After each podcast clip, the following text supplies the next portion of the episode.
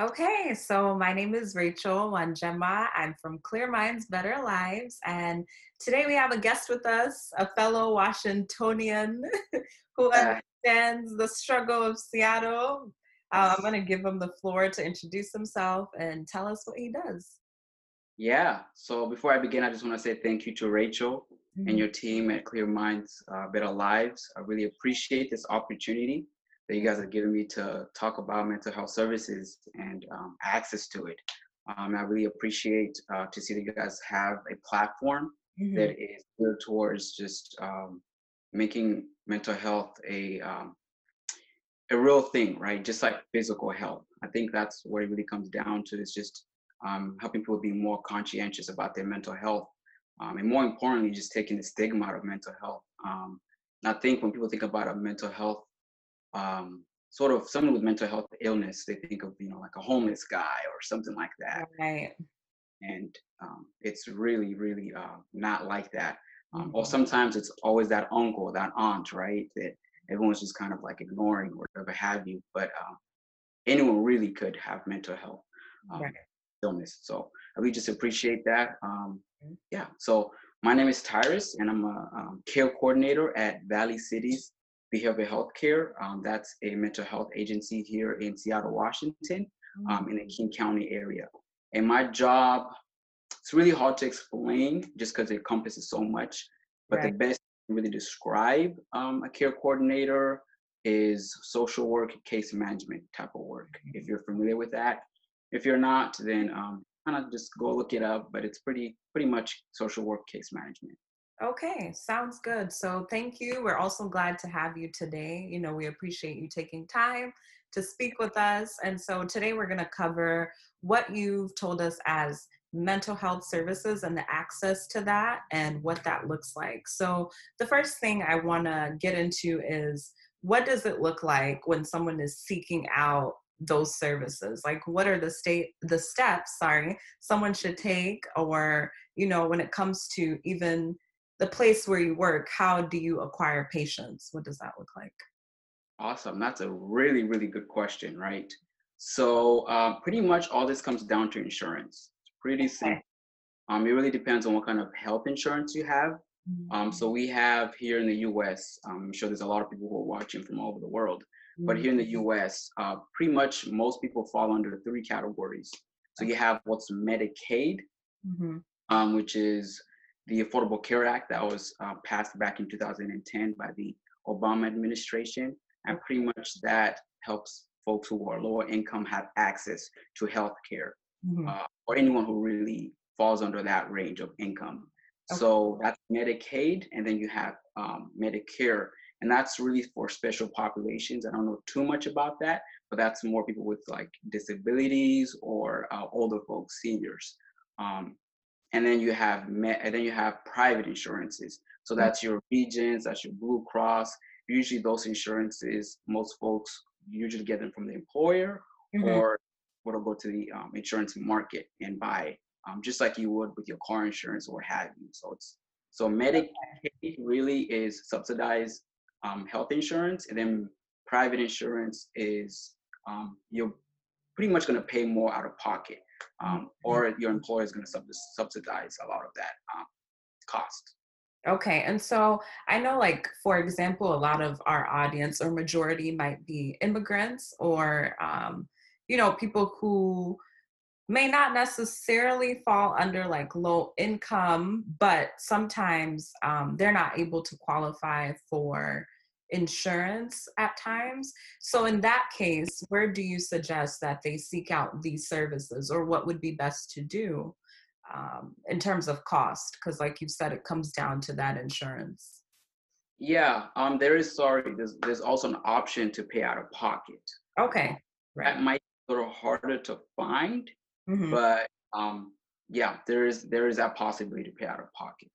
Um, and if it's an immigrant, definitely reach out to. There are um, agencies, especially community mental health agencies, that Mhm. do work with. So they'll sort of work. They'll meet you where you're at, essentially. okay so then can you explain to us that difference with community mental health agencies versus private mental health agencies Awesome. That's a really, really good question. Mm-hmm. Um, so community mental health really has a lot more access to clients, to the community that they're serving at hand. Okay. Um, and they take a lot more of the Medicaid. Um, and then the sizes are really different. So community mental health, you have, um, it's a lot more, they have a lot more clients and a lot more services. Mhm. Private agencies, they're more folks who are doing private practice. Mm. Um, so they have a little bit more, um, they have lower caseloads, meaning the amount of clients that they're seeing is a lot lower, and the services that they offer are very few. Mm. Um, and those those folks usually take a lot more private insurances. Mhm. Um, and the really important thing here is if you do have insurance, you are able to call. I'm usually they have the customer service number. You Mm-hmm. can call and ask, hey, I'm, I'm looking to get into mental health services. Mhm. Um, I want to know what providers in the area um, that are available to me, and they're usually able to give you that give you that um, information. But um, the other thing with with with um, community mental health services and private practice is um, is so community mental health really is trying to help people overcome certain barriers. So may have folks who are coming in who don't have jobs, maybe don't have Mhm. housing, um, Mhm. those kinds of things. So they have a lot more services to offer. All right. And then do they cover what type of care do they cover? So I know when people think like taking care of yourself in a mental health aspect, they think of therapists a lot of the times.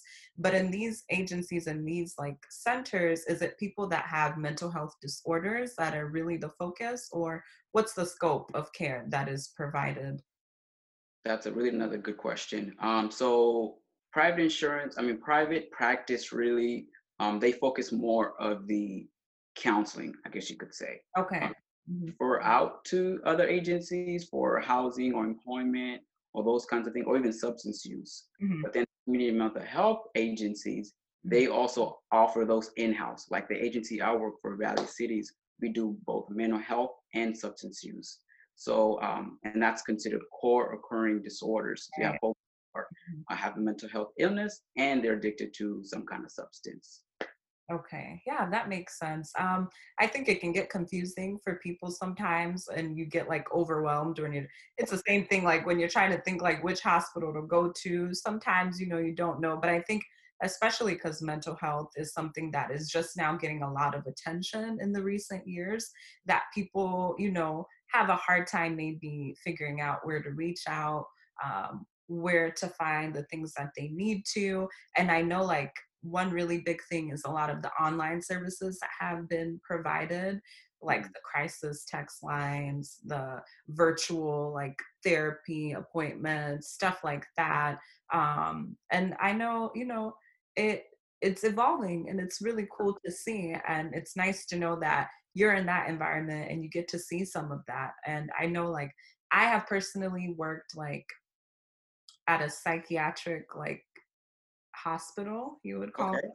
And you know you you never know you know mentally going into it you you think of the type of person you would expect to see there you know what i mean? And then when it comes down to it it's such a wide range of people that come in you know and i worked on the adolescent unit so it was kids that were 17 and younger and it was really interesting to see. You would see kids that may have an array of mental health disorders and then you mm-hmm. would see a child who's come in for substance abuse which like you say they they co-occur in the sense that you know they're going to be placed in the psychiatric unit of the hospital if that's why they're coming in. And it was very interesting. You would think like like you were saying it's that one aunt or especially coming from an african background that's what we saw you know the the person you Mhm. saw wendawazimu on the street you know Uh, yeah. never even took time to really think about it. You just knew that something was wrong with them and you know they're just over there. And so learning more about these services and how to get access is very important. Um, what do you say is something that's challenging that comes to the work that you do? What are some challenges that you encounter? Because i know it's it's not easy for people to seek out help or to seek out this care. So how does that look like for someone who coordinates how that goes? Yeah, I think the biggest challenge, I think in general, is just trying to make folks aware that mental health isn't it's not like when you break your leg and Right. you go to the you know the ED or the emergency department Mhm. and you you know you see your nurse, you see your doctor, they give you a cast, and then you know three six months later, you know your leg is back to normal, right? Mental health is so different because a lot of it has to do with mental health processes and Right. behavior, right? And that's a lot more complicated. So I think the biggest challenge is trying to make folks aware that um, that it's a lot more long term. Um, it's long term, um, and it definitely needs a lot of patience and just and just getting the buy-in. Getting the buy-in is so difficult. Mhm. Um, a lot of it just has to do with the stigma, like we, like we're talking about, For right? sure. All of us are coming in with um, with already like misconceptions on mental health. Right. So come right. in sort of like having to work twice as hard just to sort of address the issues. Mhm. So I can say that's really the major the major challenge is just getting that buy-in from the clients that are coming in. And what would you say in terms of the population that you see coming in? Do you see like a big difference in terms of like diversity? Do you see a lot of different types of people coming in with different backgrounds? Because I know that in a lot of cultures, you know, these are things that people are like, you have to figure out a way to deal with it, you know, Yeah. like why are you going to the doctor to talk about you know something going on in your brain so Right. do you see a lot of diversity in the place where you work or can you I- see that discrepancy in terms of yeah the ethnic backgrounds that come in I do actually. Um, and it's I can't talk too much about it because you know, but I can Yeah. sort of give like general statements. But um, I can really testify to. Um, I think a lot of folks, immigrants that come in, they already have that notion that mental health is some bad, evil, whatever you want to call it, kind of thing. So a Mhm. lot of them sort of are more reluctant to it or very they underreport a lot. I think that's what I can really say.